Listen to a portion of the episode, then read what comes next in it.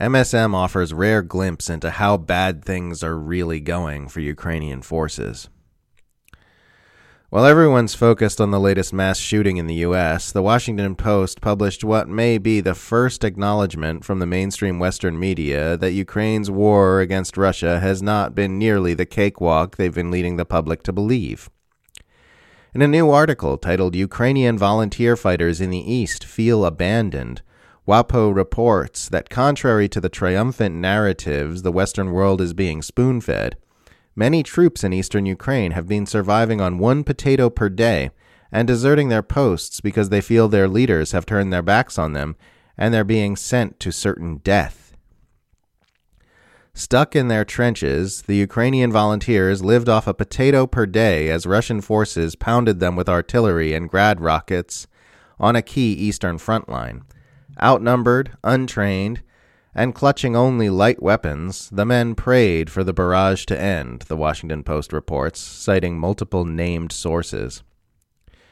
Ukrainian leaders have projected and nurtured a public image of military invulnerability, of their volunteer and professional forces triumphantly standing up to the Russian onslaught, the article reads but the experience of Lapko and his group of volunteers offers a rare and more realistic portrait of the conflict and Ukraine's struggle to halt the Russian advance in parts of Donbass. Ukraine, like Russia, has provided scant information about deaths, injuries, or losses of military equipment. But after three months of war, this company of 120 men is down to 54 because of deaths, injuries, and desertions. WAPO reports that volunteer troops in that part of the country quickly found themselves in the crosshairs of war, feeling abandoned by their military superiors and struggling to survive. We are being sent to certain death, said one volunteer. We are not alone in this. We are many. Hours after the Post interviewed Lapko and Krus, members of Ukraine's military security service arrived at their hotel and detained some of their men accusing them of desertion, WAPO reports. The men contend that they were the ones who were deserted. Some commentators have remarked on the fact that at long last we're seeing some realistic coverage of this war in the mainstream press. First major U.S. media I've seen report catastrophic condition of Ukrainian forces, collapsing Ukrainian morale on the front, Seems obvious we should know the truth about a war our government is so deeply invested in, tweeted journalist Mark Ames, a frequent critic of the mass media blackout on conditions in the Ukrainian military. This might be the first article in mainstream publication that punctures the PR spin and secrecy of the foreign military that the U.S. is subsidizing. Two commanders were arrested after they spoke to the Washington Post, painting an extremely grim picture, tweeted journalist Michael Tracey. This is indeed a major break from standard mainstream reporting on this conflict, which is normally more in line with this recent Newsweek article titled Putin's Elite Soldiers Getting Wiped Out as Russia Makes Mistakes, sourced entirely in unevidenced claims by the British government and the military industrial complex funded neocon think tank Institute for the Study of War. So, anyway, there it is.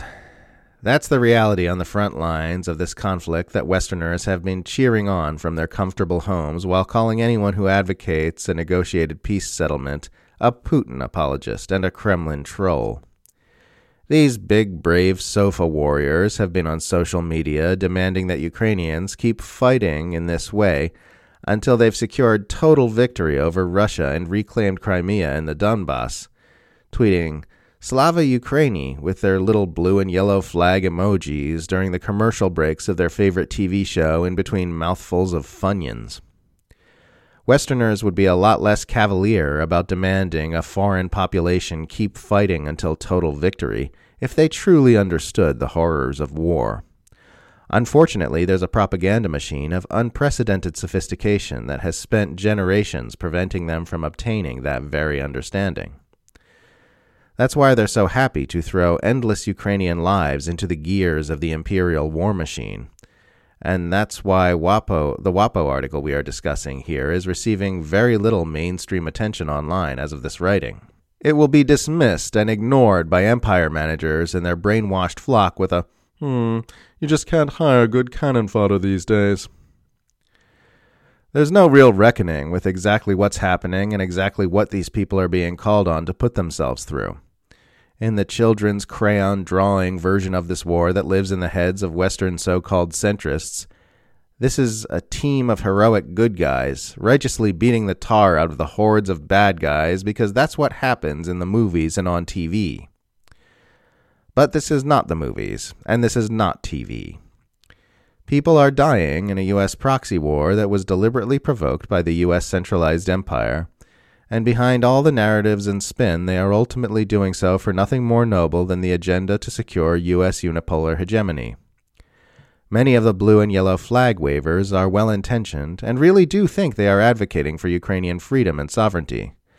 But in reality, all they've been cheering for is Ukrainian subservience and enslavement to the empire, Ukrainian death, Ukrainian suffering, and the continuation of a dangerous proxy war between nuclear superpowers that threatens the life of everyone on Earth.